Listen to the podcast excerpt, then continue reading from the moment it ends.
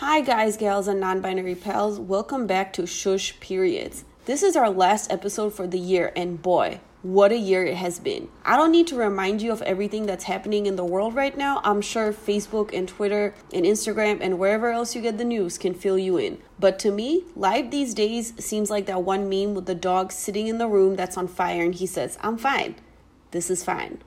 I don't want to talk about dumpster fires though. I want to end this year of recording with a reflection on our beginning. Our first episode aired in April 2019 when we won NPR's Student Podcast Challenge. In that month alone, we received more than 11,000 downloads. Our first episode, Marshmallow, was downloaded almost 22,000 times in this past year. People also seem to like our episode on dress codes, which we recorded at the ACLU's centennial celebration, and that was truly one of the highlights of my life. We were also special guests on a bunch of different shows. You might have seen us on NBC, News 11 at the Bronx.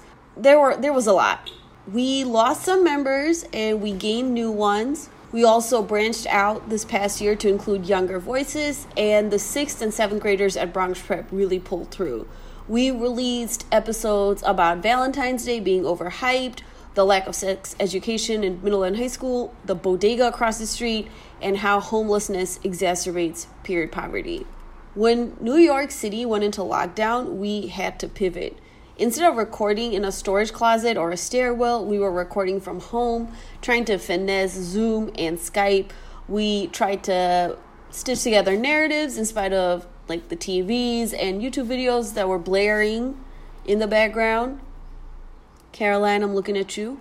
We talked about Black Lives Matter, police brutality, colorism, COVID 19, and starting high school in places away from home.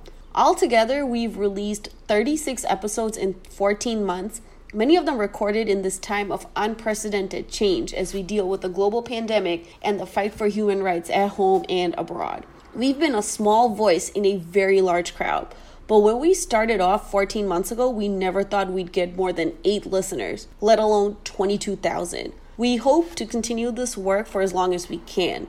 And thank you for being on this journey with us. Hopefully, when we see each other again, the world will be a little brighter and we can come together and laugh and fight for quiet space in a storage closet to record more episodes. Follow us on Instagram at Shush Periods. You can also download our episodes from SoundCloud and Buzzsprout. Listen to us on Apple Podcasts. Write us a review if you can.